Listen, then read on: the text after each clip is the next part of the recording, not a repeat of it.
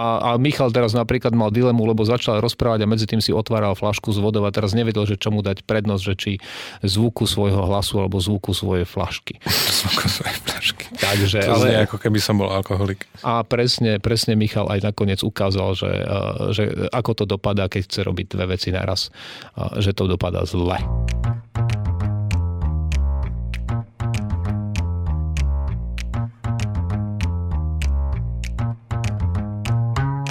Počúvate podcast Daj na to, moje meno je Mišo Adam a ako tradične tu so mnou sedí v štúdiu veľvyslanec Slovenska pri NATO Peter Bátor. Peter, ahoj. Ahojte. A dnes sme tu sami dvaja, máme tradične pripravený niekoľko zaujímavých tém o aktuálnom dianí na Ukrajine, o medzinárodnom dianí v OSN a o Bielorusku a jeho úlohe v konflikte.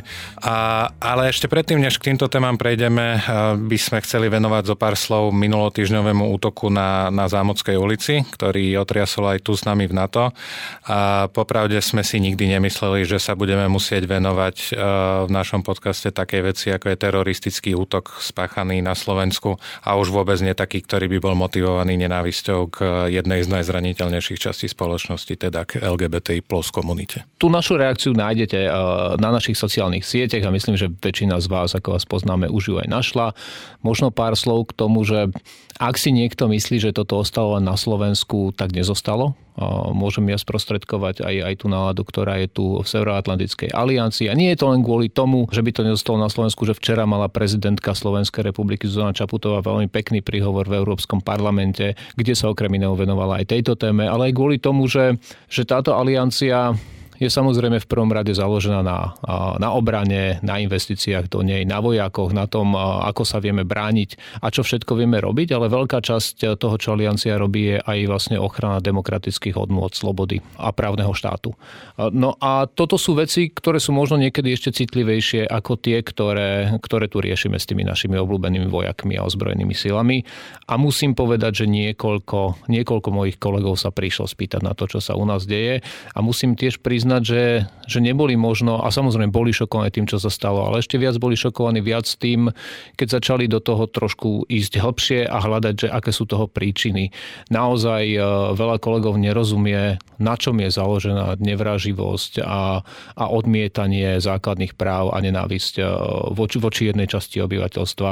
Alebo v zásade tá bezpečnosť, ona samozrejme je o tom, a osobitne teraz, keď máme vojnu za našimi hranicami, že e, aby sa ľudia cítili na Slovensku bezpečne, ale treba povedať, že všetka tá obrana, všetko, čo robíme, je o tej ľudskej bezpečnosti a to nie je len o tom, či tu je vojna alebo nie je vojna, ale je to aj o tom, či človek sa bojí alebo nebojí večer ísť von, alebo hocikam, alebo dokonca aj cez deň, alebo ráno. Presne tak, preto keď sa bavíme o bezpečnosti, tak e, musíme adresovať aj, aj tieto veci, pretože je úplne základnou úlohou každého štátu zaručiť svojim občanom bezpečnosť a osobitnú zodpovednosť máme práve voči tým, tým najzraniteľnejším. A nikto si nezaslúži cítiť sa menej bezpečne len preto, kým je alebo ako vyzerá. No, otočme list. Poďme teda k Ukrajine a konkrétne k tomu, čo sa deje v posledných dvoch týždňoch a to sú intenzívne raketové útoky Ruska na ukrajinské mesta. Vojna sa nám v zásade posunula opäť do nejakej novej roviny, tým, že sa Rusku na, na fronte dlhodobo nedarí, iniciatívu má Ukrajina a Rusku sa kopia problémy e, a neúspechy, najnovšie to bolo aj poškodenie Kerského mosta, tak Rusko hľada spôsoby, ako tieto neúspechy kompenzovať a zvolilo si práve spôsob, že útočí na ukrajinské mesta, na, na ich kritickú infraštruktúru a zasahuje pritom, treba povedať, aj vo veľkom civilné ciele. Robí to najmä dvoma spôsobmi. Ten prvý je, že páli na ukrajinské mesta buď zo svojho alebo z okupovaných území na Ukrajine drahé a pomerne presne navázané rakety Iskander a Kaliber.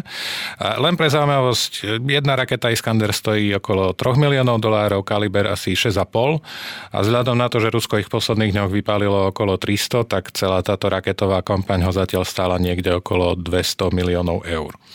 A druhý spôsob, lacnejší, e, sú tzv. kamikadze drony, ktoré dnes Rusko dodáva Irán. Ale Irán tvrdí samozrejme, že nedodáva. Ale my vieme, že dodáva a že sa aj chystá dodávať ďalej.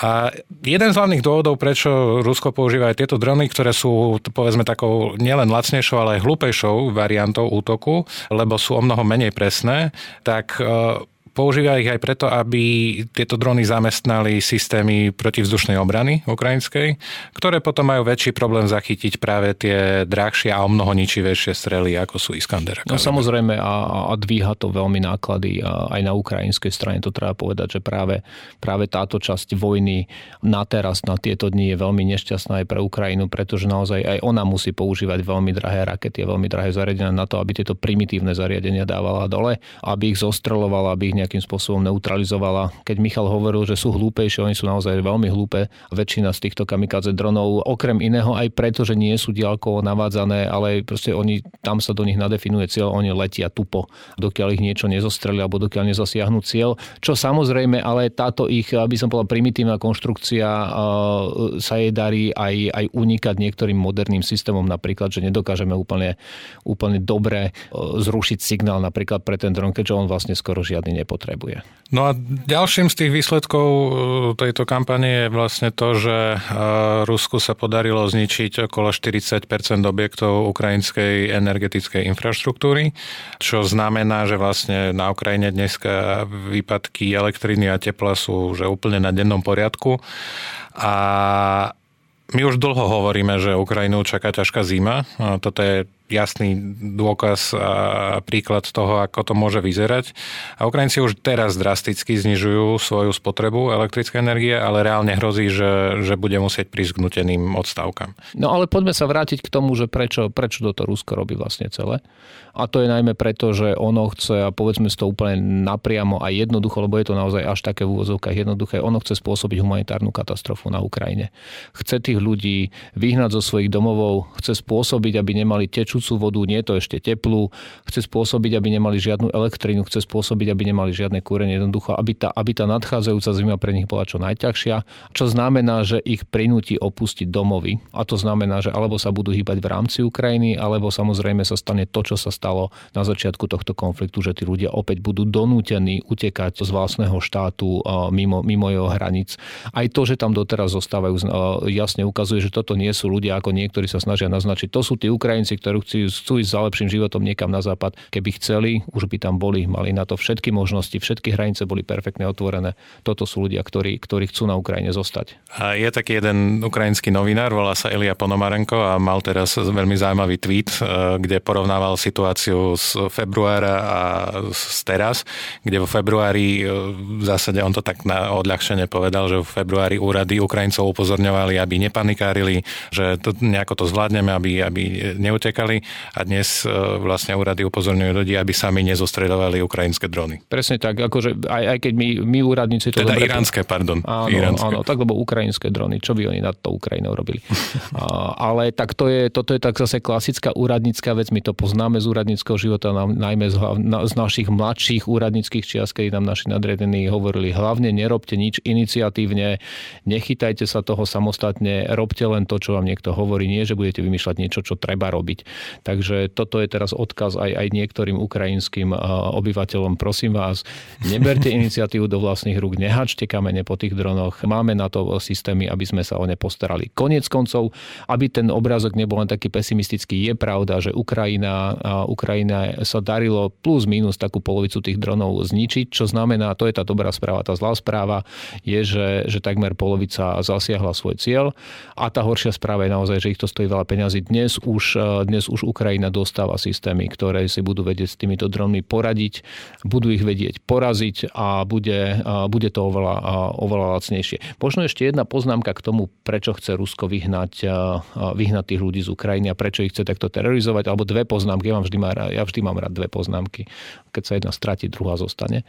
A, a, takže tá prvá je to, čo na začiatku robili v tých dedinách a vlastne robia to dnes na okupovaných územiach stále, znásilňovanie, zabíjanie cieľom toho je vyvolať strach, tých ľudí zlomiť. A to je jedno, či je to dnes znásilnenie a zajtra zbúranie domu a pozajtra to, že nebudete mať, nebudete mať teplo v zime a budete mrznúť. Absolútnym cieľom tohto všetkého je zlomiť tých ľudí, aby tam neboli. Druhý aspekt, ktorý treba ešte veľmi spomenúť, na mnohých miestach, najmä tie, ktoré sú blízko frontu, tí ľudia poskytujú podporu ukrajinským vojakom. Pomáhajú im opravovať staré autá, pomáhajú im dopravovať potraviny, pomáhajú im dopravovať náhradné diely. Keď títo ľudia budú budú musieť odísť z týchto miest, tak samozrejme opäť to oslabí, oslabí aj tú ukrajinskú armádu, aj keď nie zásadne, ale, ale to pohodlie v úvodzovkách samozrejme bude narušené a Rusko si je tohto vedomé, takže aj preto robí takéto útoky. A, a pripomeňme si, keď to Michal ešte nepovedal na začiatku, že cielené útoky proti, proti civilným objektom, a ktorých cieľom má byť takéto masové utrpenie civilného obyvateľstva, sú vojnovým zločinom. Ty si vlastne už spomenul, že Ukrajina sa už dnes nejakým spôsobom týmto útokom vie brániť, že okolo tých 50-60% e, buď dronov alebo tých drahých striel zachytí. Je veľmi dôležité, aby sme dokázali momentálne Ukrajine pomôcť, aby to percento narastlo. Preto je veľmi dobrou správou, že minulý týždeň na okraji stretnutia ministrov obrany, ktoré sme mali tu v NATO, zasadal tzv. ramštajnský formát. Netreba si miliť so známou nemeckou skupinou. To je iný formát. To je iný formát. Oni sú iné formáty, no. Iné formáty, tak, pardon. Ale Peter to možno ešte vysvetlí viac, lebo on, on tam aj priamo sedel, ale to je vlastne skupina asi 50 štátov z celého sveta, ktoré pravidelne sa stretávajú a konzultujú, ako vedia pomôcť Ukrajine Ukrajine. A práve z tohto posledného stretnutia vzýšlo, že na, Ukrajine, na Ukrajinu pošlu teraz systémy protivzdušnej obrany viacero krajín. Napríklad USA pošle NASAMS, Nemci systém Iris-T, Francúzi systém Crotale a tak ďalej a tak ďalej. A a to ukazuje, že vieme my vlastne ako medzinárodné spoločenstvo pomerne rýchlo a pružne reagovať na tie aktuálne potreby, ktoré Ukrajina má a tým pádom pomôcť zachraňovať životy. A ešte jedna poznámka, pomáha aj NATO ako také. E, NATO v najbližších e, dňoch, týždňoch pošle na Ukrajinu práve systémy, ktoré pomôžu to, ako sa povie... Zachytávať drony alebo respektíve rušiť im signál. Presne tak. tak v angličtine je to jamming, sign, jamming áno, signál. To že tak. blokovanie signálu. Tak, tak, tak. Áno, to je. Ale ako Michal povedal, a vlastne povedal takmer všetko o tom Ramštajne, tu len treba zdôrazniť to číslo, ktoré tam ako keby skoro zaniklo, že 50 štátov, alebo takmer 50 štátov, niekedy ich je ešte aj viac. To znamená, že to nie je len, že Európska únia, alebo len na to, keď hovorí Rusko, že a, vy ste sa spriahli, to sú vlastne skoro tie isté, štáty, niekde ich je trošku viac, niekde trošku menej. Toto je ďaleko viac štátov. NATO má dnes 30 členov, Európska únia o trošku menej, ale tých štátov, ktoré dnes pomáhajú priamo Ukrajine, je ďaleko viac. Austrália posiela obrovské obranné transportéry, pomáha, posiela pomoc. Štáty, ktoré sú, ktoré sú mimo, mimo týchto dvoch organizácií, pomáhajú. Toto je veľmi dôležité, že to ukazuje, že to nie je len jedna alebo dve organizácie, že to je naozaj pomerne široké hnutie alebo široká organizácia štátov. Čo môžem povedať z vlastnej skúsenosti z toho zasadnutia ramštajnského formátu, sedel som na ňom asi druhý raz, on sa stretáva ešte častejšie, je, že je veľmi praktické to naozaj, to, čo Michal teraz spomínal, tu keď sa objaví problém ako teraz, že začínajú vo veľkom lietať rakety aj na Kiev, na všetky ostatné mesta, na civilné objekty, naozaj hlavná téma bola, ako bojovať proti týmto raketám, aké systémy dodať a naozaj sa ukazuje, že v priebehu niekoľkých dní po takomto zasadnutí naozaj dochádza k, k ďalšej pomoci Ukrajine. Čo mimochodom zase z toho nášho úradníckého pohľadu je niečo neuveriteľné, lebo ako sme my hovorili tu s Michalom, že vymysleli sme podcast a ani 3 čtvrte roka neprebehlo a už sme ho mali, tak tu sme mali zasadnutie stretnutie a ani 4-5 dní neprebehli a už boli nejaké výsledky. Takže, takže toto je dobrá správa. Vidím, že Michal opäť obracia list, takže poďme, poďme Obraciam ďalej. list, lebo vlastne týmto sa dostávame k tej druhej téme. Minulý týždeň, alebo v čase, keď vidie tento podcast, možno to už budú dva týždne dozadu, prebehlo v OSN hlasovanie o rezolúcii, ktorá odsudzuje pokus o anexiu ukrajinského územia zo strany Ruska. A tu si treba povedať, že to je pokus o, o zabratie najväčšieho územia od konca druhej svetovej vojny. Tie štyri regióny majú dokopy nejakých 90 tisíc km štvorcových. To je ako keby si niekto povedal, že si zoberie dve Slovenska alebo celé Maďarsko. Takže bolo jasné, že v takej situácii musí medzinárodné spoločenstvo nejako, nejako reagovať.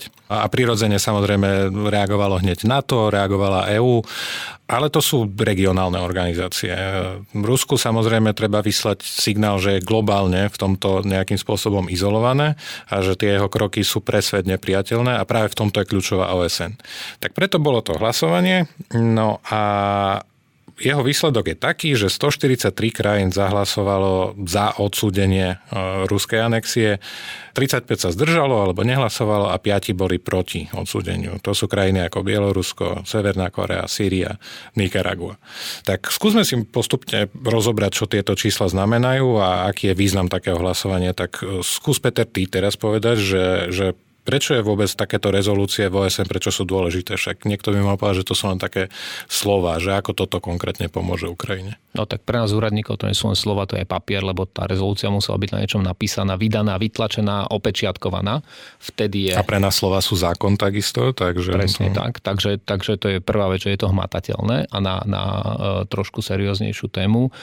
143 zo 193 štátov je, je veľmi veľa Niekto môže povedať, že dobre, ale keď to je také jednoznačné porušenie medzinárodného práva, tak, tak aj tak je to málo. A to je presne pozerať sa na to, či je ten pohár poloprázdny alebo poloplný. V tomto prípade je to troch štvrtín plný. To, to si povedzme. Toto je dôležité. Je pravda, že ani takáto rezolúcia nejakým spôsobom neovplyvní Rusko, aby zmenilo svoje rozhodnutia ďalej bojovať na Ukrajine, ďalej zaberať územia. Ale jasne to ukazuje, že tu niečo naozaj je zlé, že tu niekto naozaj zle koná a, a ten zoznam krajín, keď si pozriete, tak celé normálne medzinárodné spoločenstvo je proti tomuto.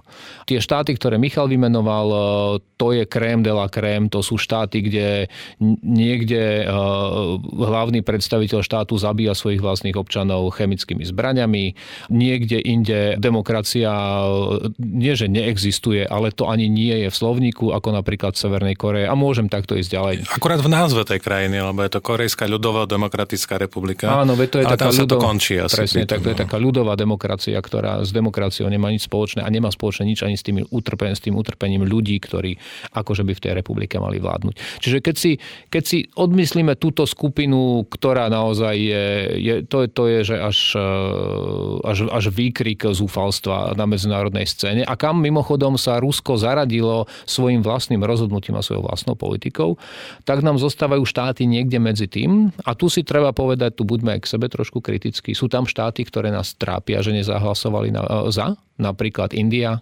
alebo Južná Afrika, alebo aj ďalšie štáty z Afriky, kde Európska únia sa celé roky snaží pracovať na rozvojových programoch, ale ukazuje sa, že stačí, aby Rusko prišlo a za posledných 10 rokov uzavrelo 20 bezpečnostných zmluv a poslalo Wagnerovcov vždy, keď si to nejaký nedemokratický režim vyhodnotí, že je to pre nich veľmi výhodné a takýmto pomerne veľmi primitívnym a jednoduchým spôsobom si kupujú niektoré tieto režimy, aby potom nehlasovali proti ním. Keď už niektoré tie štáty vidno, že vlastne dostávajú podporu aj zo západu, tak presne aj tak hlasujú, že veď mám nejakú podporu z Ruska, mám nejakú podporu zo západu, tak úplne ideálne bude, keď sa vlastne nevyjadrím. To je taký, taký ten postoj, že kedysi sme na Slovensku hovorili, že most niečo medzi tým a povedzme si otvorene, toto nie je dobrý postoj. Nemať názor je ešte horšie, ako ho mať jasne vyhranený a vedieť si ho, vedieť si ho obhájiť.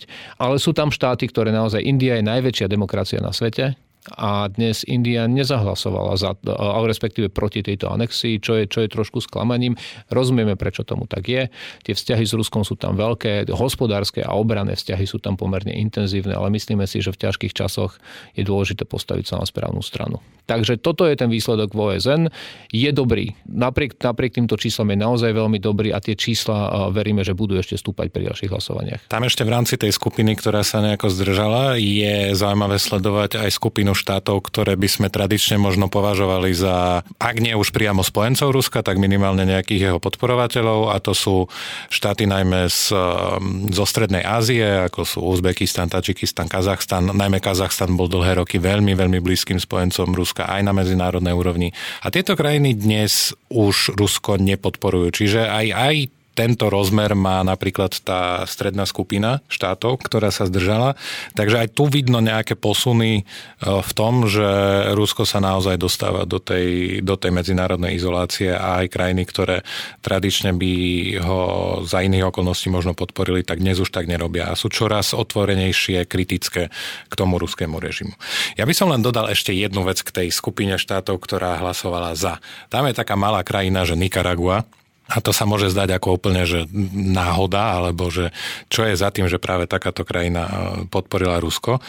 A možno poznáte vydavateľstvo Absint, e, vydali knihu Všetci mocní Kremľa. A tam Toto je... nie je platená reklama. Toto nie je platená reklama, ale mohla by byť Nič, však zavoláme potom. Ale v, oni vydali takú knižku Všetci mocní Kremľa a tam je jedna veľmi pekná kapitolka o tom, ako v roku 2009, e, to znamená niekoľko mesiacov potom, čo Rusko napadlo Gruzinsko a anektovalo, teda obsadilo, okupuje dodnes jeho, dve jeho územia, Južné Osvetsko a Abcházsko, tak Putinov veľmi blízky pobočník Igor Sečin letel do Ameriky, aby si získal podporu pre uznanie týchto akože teraz nezávislých e, republiky Južného Osecka a Abcházska. No a on im tam kadečo nasľuboval, okrem iného aj lacnú ropu a práve v Nikaragui a to je ten dôvod, že prečo krajina ako Nikaragua podporí e, pri takomto hlasovaní Rusko. Ak chcete vedieť viac o tých e, reáliách, tak ľudne si tú knihu prečítajte a Peter tu už minule spomínal aj knihu o Putin's People, ktorá je v tomto ešte, ešte lepšia, ešte analyticky presnejšia a, a zaujímavejšia. Tí, ktorí si knižku nechcete kupovať, povedzte Michalovi, on vám ju rád požičia, keď príde na Slovensko. Bye.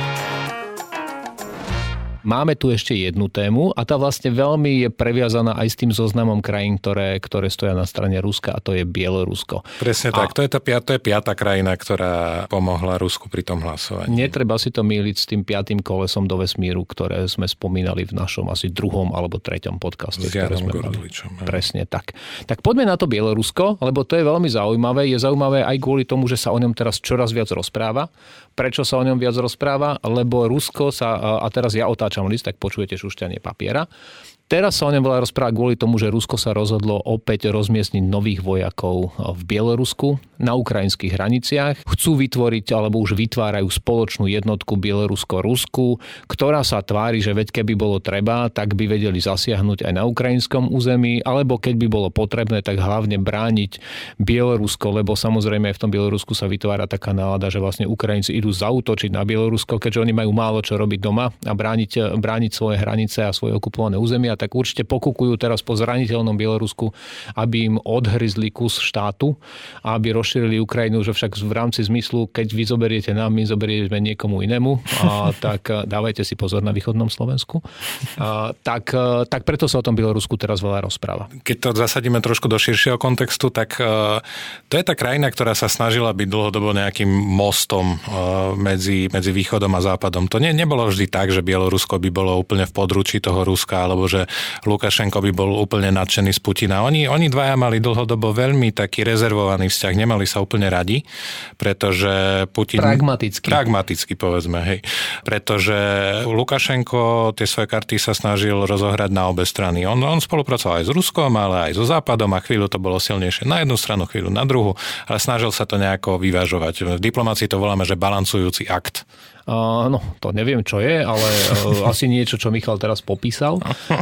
Každopádne nie je to tak dávno, kedy, a vlastne bolo to ešte pred poslednými prezidentskými voľbami v Bielorusku, kedy Bielorusko naozaj boli zrušené všetky sankcie Európskej únie voči Bielorusku. Do Bieloruska sa dalo cestovať, dalo sa priletieť, myslím, na 10 alebo 14 dní bez toho, aby Európan potreboval pás, dalo sa tam slobodne cestovať. Ja sa pochválim, bol som tam, precestoval som celé Bielorusko autom a ešte s dvomi kamarátmi a naozaj tá krajina, bolo vidno, ako sa veľmi rozvíja, bolo vidno, ako veľmi veľa investícií z Bieloruska tam je, ale bolo aj vidno, ako je tam napríklad, toto bol jedno zo stredísk expertov na, na výpočtovú techniku, na informačné technológie a Bielorusko sa naozaj veľmi hýbalo dopredu, až do tých volieb, kedy, kedy v zásade sa ešte stále súčasný prezident rozhodol upevniť si moc aj napriek väčšinovému názoru ulice.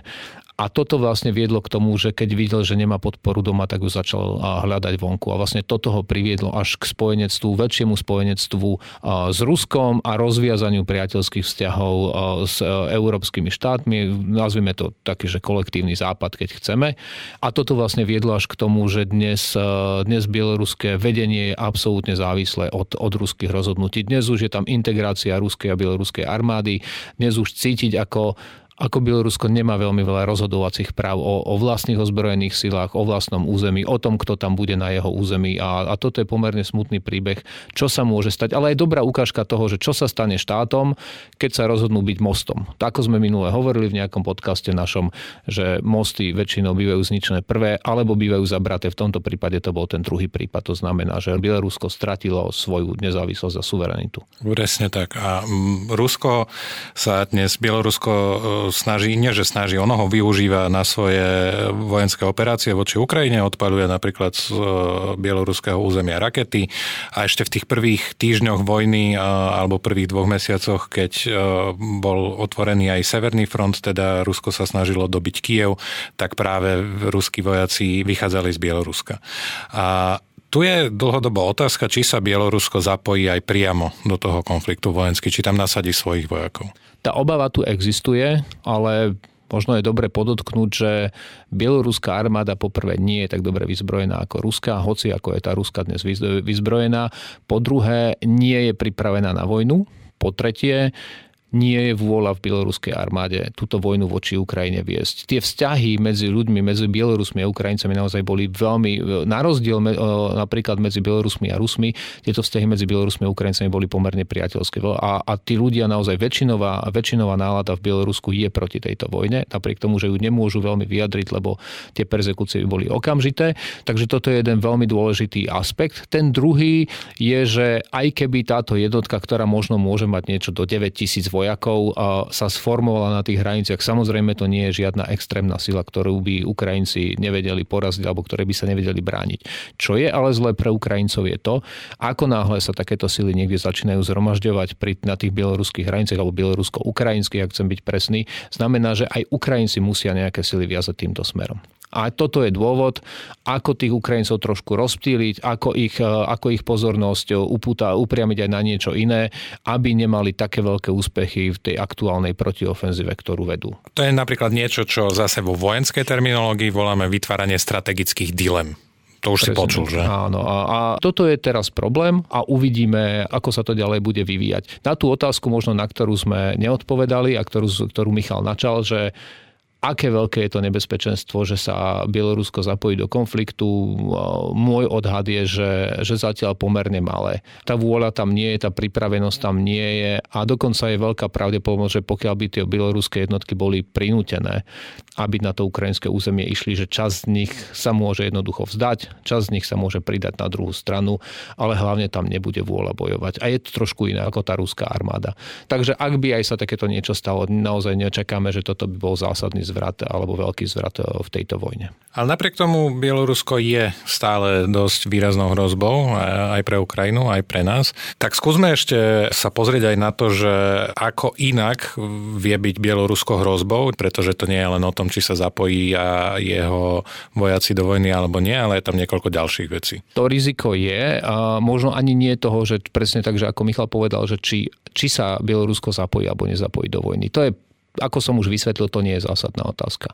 Zásadnejšia otázka je, do akej miery opäť bude bieloruské územie oveľa viac využívané na útoky a tento raz napríklad na útoky voči nejakej civilnej infraštruktúre na západnej časti Ukrajiny alebo rovno proti nejakým trasám, kadiaľ Ukrajina dnes dostáva pomoc a to nielen vojenskú, ale aj ostatnú materiálnu, čo samozrejme môže spôsobiť, že aj tie 100 tisíce až milióny ľudí, ktorí sú na západnej Ukrajine a to sú presne tí, ktorí nechceli opustiť krajinu a dajme tomu utekali z Charkova do, ja neviem, niekam, niekam do Lvova, takže dnes títo ľudia sa budú, budú donútení pohnúť sa ďalej. A samozrejme, ak oni nechceli opustiť Ukrajinu, znamená, že sa budú držať niekde blízko. To znamená, že sa budú držať e, v Polsku, že sa budú držať na Slovensku, že sa budú držať v Maďarsku napríklad. To je, to je jedna vec. A druhá vec, ako náhle by sa začali nejaké útoky aj na nejakú západnú Ukrajinu, tak samozrejme vždy je tam, vždy je tam nejaké riziko nejakého malého incidentu. Tie rakety, vieme tie ruské, že nie sú veľmi presné a samozrejme toto môže byť blízko e, či už hranic s Polskom alebo s ostatnými štátmi. Takže... Konec koncov aj so Slovenskom. Áno, áno. Napriek tomu, že naozaj vyhodnocujeme toto riziko ako veľmi malé na teraz, že by, lebo vidíme, že, že, že Rusko napriek všetkému, čo robí voči Ukrajincom,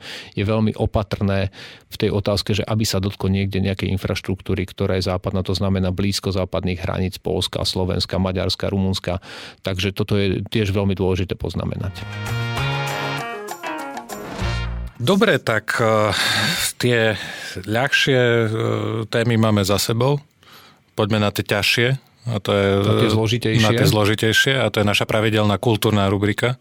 Čo, Peter, teba v kultúre v poslednej dobe najviac zaujalo? Mňa úplne prekvapivo a priznám sa, prišiel som na to vďaka sociálnej sieti, ktorá mi vyhodila jednu z platených reklám, čo ja mám veľmi rád samozrejme v úvodzovkách, ale bol to koncert takej u nás možno, že nie až tak známej spevačky, ktorá sa volá Imany francúzska speváčka, ktorá pochádza z jednej z afrických krajín, ktorej názov som si nezapamätal, keď som si to pozeral. Žiaľ Bohu, pozriem, na budúce doplním.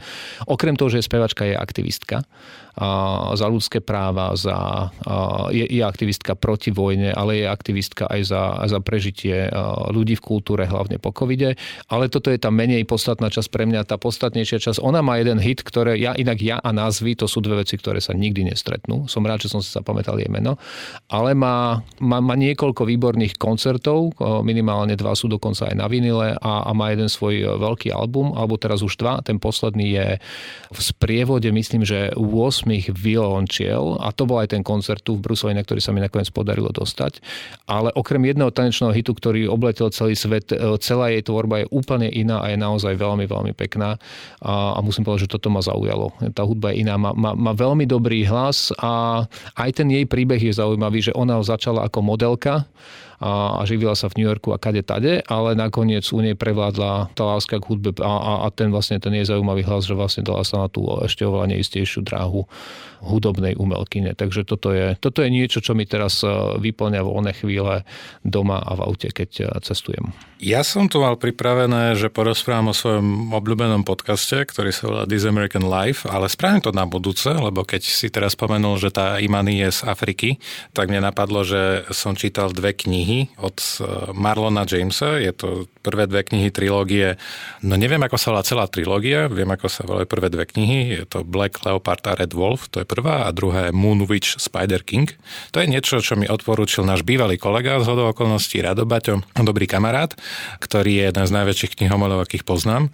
Je to taká africká mytológia a ja som to nazval, že to je taký pán prstenov na drogách a steroidoch, pretože je to aj jazykom, ktorý sa tam používa, aj tým, čo sa tam deje, to sú úplne že veci, ktoré by som si nikdy nemyslel, že si prečítam v knihe, ale je to tak zaujímavé a tak nové, že každému, kto má rád nejaké fantázie alebo mytológiu, tak toto je niečo, čo odporúčam jednoducho si to prečítať. Ja mám k tomu dve poznámky. Tá prvá odporúčam to môjmu synovi, aby to čítal. Týždeň som ho nevidel, ďakujem mu za to aj touto cestou. Tá druhá vec, všimnite si, prečítal dve knihy z trilógie, to je ako to hlasovanie v OSN. Proste Michal tiež akože nie, že by veci dotiahol do konca, on si prečítal dve. tak, tak tretia ešte nie je. No tretia ešte čakáme. Ale to, je, to, to, to je ten dôvod. Prekážka. Aj, no dobre dobre, tak e, neviem, budem to musieť nejako vyriešiť. Otočme posledný list.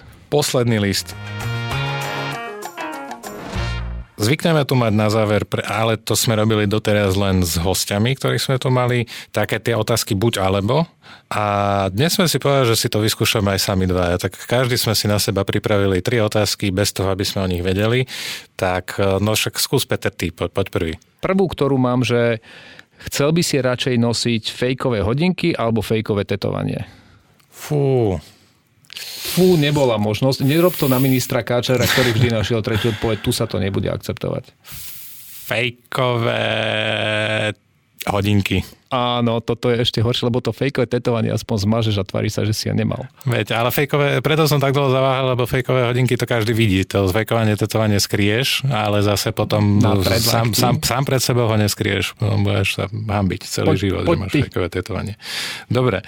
Ty by si si radšej dal sírovú bagetu z pumpy alebo vegetariánsku možnosť v kantíne na to? sírovú bagetu z pumpy, akože to, to, je, to je bez debaty. Tento útok na žalúdok Pre tých, ktorých to zaujíma, Politico vydalo článok o tom, ako je na to terčom útoku vlastnej jedálne. Prosím, vygooglite si to, nájdete si to. Naozaj tam je to veľmi verne popísané, nejdeme do detailu, ale jeden zo záverov tohto článku je, že ak na to niekedy bude zažalované za vojnové zločiny a dostane sa do Hagu, tak to bude kvôli svojej kuchyni. Ja len dodám, že v angličtine sa, to, sa ten uh, článok volá NATO is under attack from a bad food. Uh, moja otázka na Michala, ďalšia kapučino s grepovým džusom alebo pizza s kečupom? Kapučino s grepovým džusom. Je taký drink kávový, teraz e, veľmi populárny, sa robí espresso s grepovým džusom, ale je to také vymiešané, to veľmi dobré. To ja, ja, je tam finta. Ja, ale ja viem, prečo ty sa, ja viem, prečo ty sa pýtaš. Poďme mlieko a grepový džus. Dobre, a ty keby si skončil tu svoje veľvyslanecké pôsobenie a mal by si ísť niekde ďalej, tak by si išiel radšej do Brazílie alebo do Japonska? Do Brazílie jednoznačne. To je úplne, že bez premýšľania. Ja mám poslednú na teba, keď máš niečo písať a píšeš toho veľa, záznam z rokovania alebo blahoprajný telegram? Blahoprajný telegram. To no je... a to som prekvapený, lebo toto je taký náš možno aj vnútorný vtip. My vieme, a, a ja, ja najlepšie viem, koľko Michalovi trvalo uh, naučiť sa tieto, tieto telegramy písať. A nie preto, že by Michal bol nie najostrejšia ceruska v peračníku, ale preto, že všetci z nás, vrátane mňa, keď sme do kancelárie prezidenta prišli, tak najhorší formát uh, naučiť sa písať, aby naozaj mal zmysel a aby to bolo na tri odseky a bolo tam všetko, je blahoprajný telegram k hocičomu. Čiže toto je naozaj veľký žáner, tak som prekvapený, že Michal nakoniec si povedal, že ide do toho. Vybral som si to preto, lebo áno, trvalo mi to dlho, ale potom som túto disciplínu ovládol a už vždycky, keď som videl názov krajiny, tak už úplne automaticky sa mi spustilo v mene občanov Slovenskej republiky, ako aj v mene svojom vám blahoželám buď k štátnemu sviatku, alebo k zvoleniu do funkcie, alebo k čomu uh, už bolo vtedy treba zablahoželať. A keď prezident Kiska, pre ktorého sme obidva s Petrom pracovali, opúšťal palác, tak e, som napísal asi 50 blahoprajných list, e, rozlúčkových listov e, alebo telegramov za jeden deň, tak vtedy som si povedal, že túto disciplínu mám naozaj zvládnutú, aj preto som si to vybral. A týmto vyhlasujeme súťaž súčasnej kancelárii prezidenta, kto napíše lepší blahoprajný telegram v mene hlavy štátu. Ja mám ešte na teba poslednú otázku. Na, novej, na svojej novej party by si chcel radšej, aby ti zahral Maduár alebo Krímeš? No toto sa... Michal vybral moje dve obľúbené kapely. Uh, ja by som si vybral z hudbou Vesmírnou. A to som tam mal pripravené a teraz si to ty zasedal na ministra Kačera, vybral si tretiu možnosť. Mal som tam hudbu Vesmírnou, ale preškrtol som to potom na kríme, že by si si ne, lebo som vedel, že to by si si vybral hneď. Tak a som si chcel povedal, vytvoriť strategickú dilemu. Asi by som si, neviem, z týchto dvoch Maduár. Maduár, to je klasika z 90 rokov. Kto nepoznáte, dajte si Maduár, je dobrá to veľká voľba. vec. Dobrá voľba, dobrá voľba. No, toto boli naše otázky. Ale my privítame vždy, ako vždy, aj vaše otázky, takže čokoľvek vás zaujíma. Alebo eh, nezaujíma. Alebo nezaujíma. Píšte nám na sociálne siete alebo na náš e-mail, daj na to podcast zavina gmail.com. Radi sa vašim otázkam budeme venovať. Tým sme sa vlastne dostali na úplný koniec. E, chceme sa vám opäť ako vždy poďakovať za to, že ste nás počúvali, že ste to vydržali úplne do konca. A ako poznám Petra, určite má pripravené nejaký bonus nakoniec, že pre tých, čo dopočúvali do konca. Pôvodne som mal také, že, že nám stačí dnes, aby ste napísali, že nič, ale, ale Michal mi dal myšlienku teraz tými poslednými vetami. Prosím, napíšte nám niečo, čo vás vôbec nezaujíma a my možno v nejakom vianočnom špeciáli Alebo vám nejak... spravíme odpovede na otázky, ktoré vás vôbec, na odpovede, ktoré vás vôbec nezaujímajú. Alebo len tak nám napíšte, čo vás vôbec nezaujíma. Absolútne. My to už nejako spracujeme. A Však... ak nám to dáte, tak my samozrejme tie najzaujímavejšie dáme na naše sociálne siete. Dobre, tak ďakujeme krásne a do počutia na budúce. A ešte vám prajeme pekný deň, víkend a ten ďalší týždeň tiež.